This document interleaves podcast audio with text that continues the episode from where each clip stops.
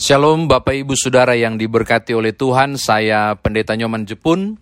Saya mengajak saudara untuk membuka Injil Lukas pasal 11, Lukas pasal 11 ayat 9 hingga ayat 13.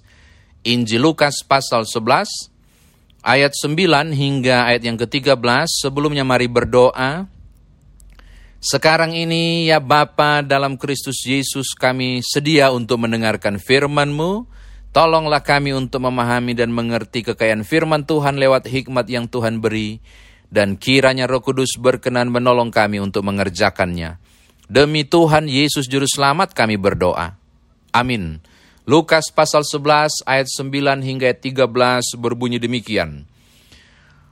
Oleh karena itu aku berkata kepadamu, mintalah maka akan diberikan kepadamu, carilah maka kamu akan mendapat, Ketoklah maka pintu akan dibukakan bagimu. Karena setiap orang yang meminta menerima dan setiap orang yang mencari mendapat dan setiap orang yang mengetok baginya pintu dibukakan. Bapa manakah di antara kamu jika anaknya minta ikan, daripadanya akan memberikan ular kepada anaknya itu ganti ikan? Atau jika ia meminta telur akan memberikan kepadanya kalajengking? Jadi jika kamu yang jahat tahu memberi perbuatan yang baik kepada anak-anakmu, apalagi Bapamu yang di sorga, ia akan memberikan roh kudus kepada mereka yang meminta kepadanya. Demikian firman Tuhan, saudara saya dikatakan berbahagia jika mendengarkan firman Tuhan ini merenungkannya, memberitakannya, istimewa melakukan dalam kehidupan beriman kita. Bapak Ibu, saudara kekasih dalam Tuhan, tolong lihat Lukas pasal 11 ayat 1 sampai 13. Jadi mesti baca keseluruhan supaya saudara mengerti bagian ini. Ini persis sama yang tertulis di Injil Matius pasal 6 ayat 9 sampai 13 dan pasal 7 ayat 7 sampai 11 tentang berdoa yang didahului dengan mengajar doa Bapa kami. Pasal 11 ayat 1, Tuhan ajarlah kami berdoa sama seperti yang diajarkan Yohanes kepada murid-muridnya. Jadi ini tentang doa dan bagaimana cara berdoa. Dan ketika saudara membaca ayat yang kedua, Yesus menyebut, Bapa dikuduskanlah namamu, atau versi Matius, Bapa kami yang di sorga. Atau saudara baca ayat 9 bacaan tadi kita, sampai ayat yang ke-13, saudara juga menemukan bahwa Tuhan Yesus menyebut sang halik semesta dengan Bapa, Bapa, Bapa, Bapa. Ini mau bicara soal apa? Hal pertama, perhatikan Bapak Ibu, hal berdoa harus dimulai dengan kepada siapakah doa itu ditujukan. Dan Yesus mengajarkan, sampaikanlah begini, Bapa. Ya, tidak bilang Tuhan, Allah, pencipta langit dan bumi, langit semesta dan seterusnya. Tapi menyebut kata Bapa, apa maksudnya? Ini mau bicara soal dari relasi mana saudara masuk untuk menemui alamu. Oh ini penting. Kalau menyebut Ya Allah Sang Halik Semesta, ini bicara soal pencipta, dan yang di bawah ini sedang berdoa adalah hasil ciptaan. Jauh jaraknya. Kalau bilang ya Tuhan, ini bicara soal Kyrios, Tuhan. Di atas segala Tuhan, yang di bawah berarti yang berdoa hamba. Tapi ketika menyebut Bapa, perhatikan, ketika menyebut Bapa, relasinya sangat dekat diajarkan Yesus. Ini hubungan antara orang tua dan anak. Iya, iya. Ini menarik nih Bapak Ibu dari relasi mana saudara masuk untuk menemui Allah ketika berdoa. Dan Yesus mengajarkan, dekati seperti seorang anak mendekati bapaknya. Itu relasinya. Dan Efesus pasal 1 ayat 5 bilang, di dalam Yesus Kristus, kita menjadi anak-anak Allah.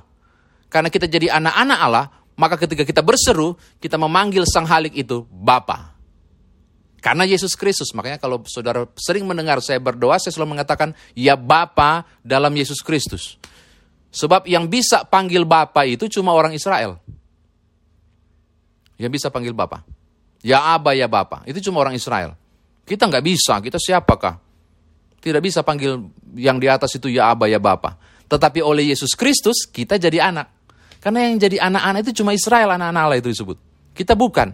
Tapi oleh Yesus Kristus kita jadi Israel baru. Dan kita bisa memanggil yang di atas itu ya Aba ya Bapa.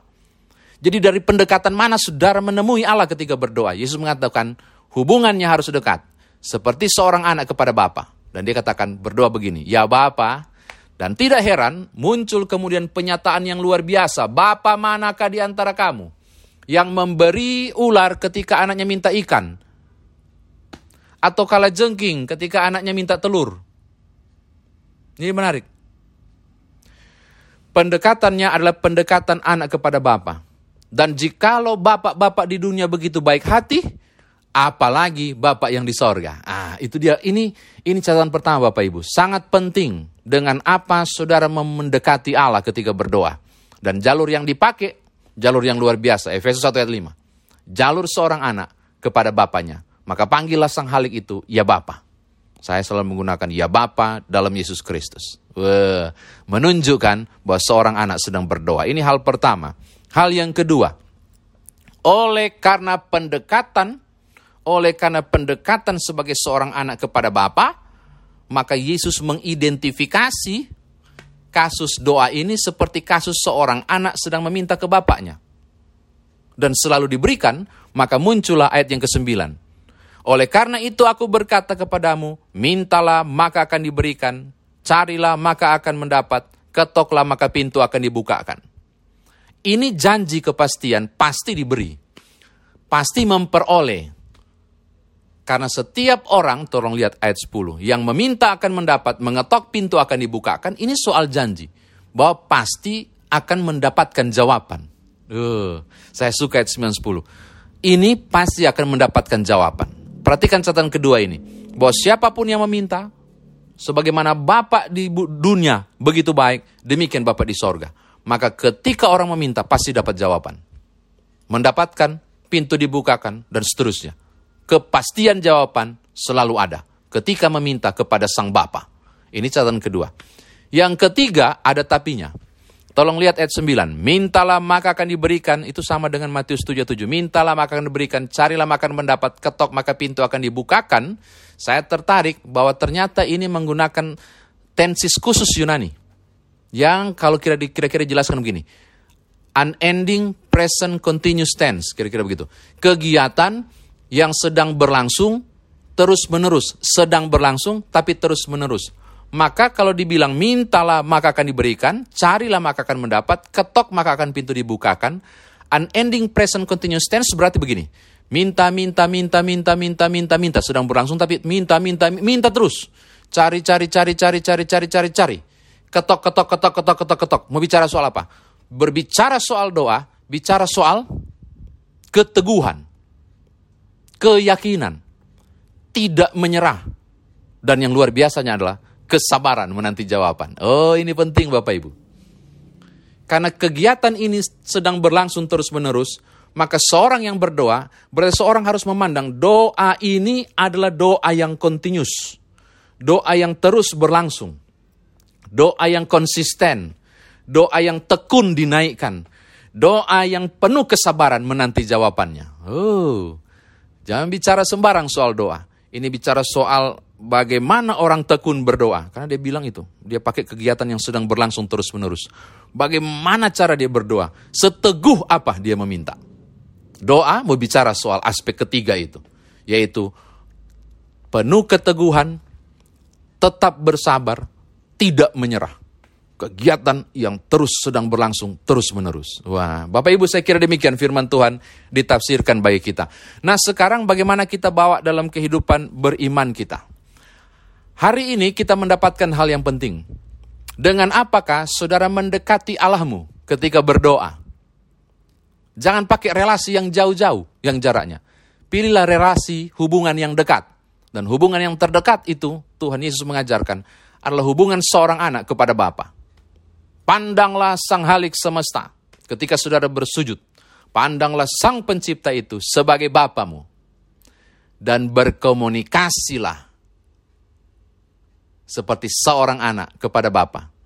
Saya nggak bisa berdoa, aduh kasihan. Kenapa? Saya nggak ngerti mau ucap apa. Berpikirlah dan rasakanlah bahwa engkau adalah seorang anak yang sedang bicara kepada Bapaknya. Itu menarik tuh. Dengan pendekatan ini, pendekatan yang luar biasa. Pendekatan yang memungkinkan status saudara berubah. Dari sekedar hamba, dari sekedar hasil ciptaan, berubah menjadi anak-anak Allah yang sedang memohon. Saya pernah berkata begini, jika seorang Kristen berdoa dan menyebut ya Bapa dalam Yesus Kristus, saya percaya malaikat sibuk di sorga. Karena ada seorang anak Allah sedang berdoa. Hmm. Oh betul, status saudara naik. Bukan sekedar anak Allah. Bukan sekedar hasil ciptaan. Tetapi Efesus 1 ayat 5 bilang, engkau adalah anak-anak Allah. Maka engkau sedang mendekati sang halik sebagai seorang bapak. Jadi doa itu harus semangat. Doa itu tidak perlu ragu. Karena yang aku berbicara adalah bukan hanya kepada sang Allah saja. Tapi kepada Bapakku. Itu hal yang pertama. Hal yang kedua Bapak Ibu, jika saudara sudah mempraktekkan ini ada yang mengeluh. Tapi kenapa nggak dikabulkan? Katanya minta lah, tapi kok nggak dapat? Katanya carilah, tapi kok nggak menemukan? Katanya ketok lah, tapi kok pintu nggak dibukakan? Saya mau katakan selalu dapat jawaban, selalu dapat jawaban. Tetapi ada beberapa poin khusus yang perlu saudara perhatikan. Yang pertama, tolong buka Yesaya 59 ayat 1 dan 2. Yesaya 59 ayat 1 dan 2 bilang begini, tangan Tuhan tidak kurang panjang untuk mendengar, telinga Tuhan tidak kurang eh tangan Tuhan tidak kurang panjang untuk uh, mengulurkan ke saudara. Menjangkau. Telinga Tuhan tidak kurang panjang untuk mendengar, tapi yang menjadi pemisah antara engkau dan Allahmu adalah kesalahan dan dosamu. Perhatikan baik-baik.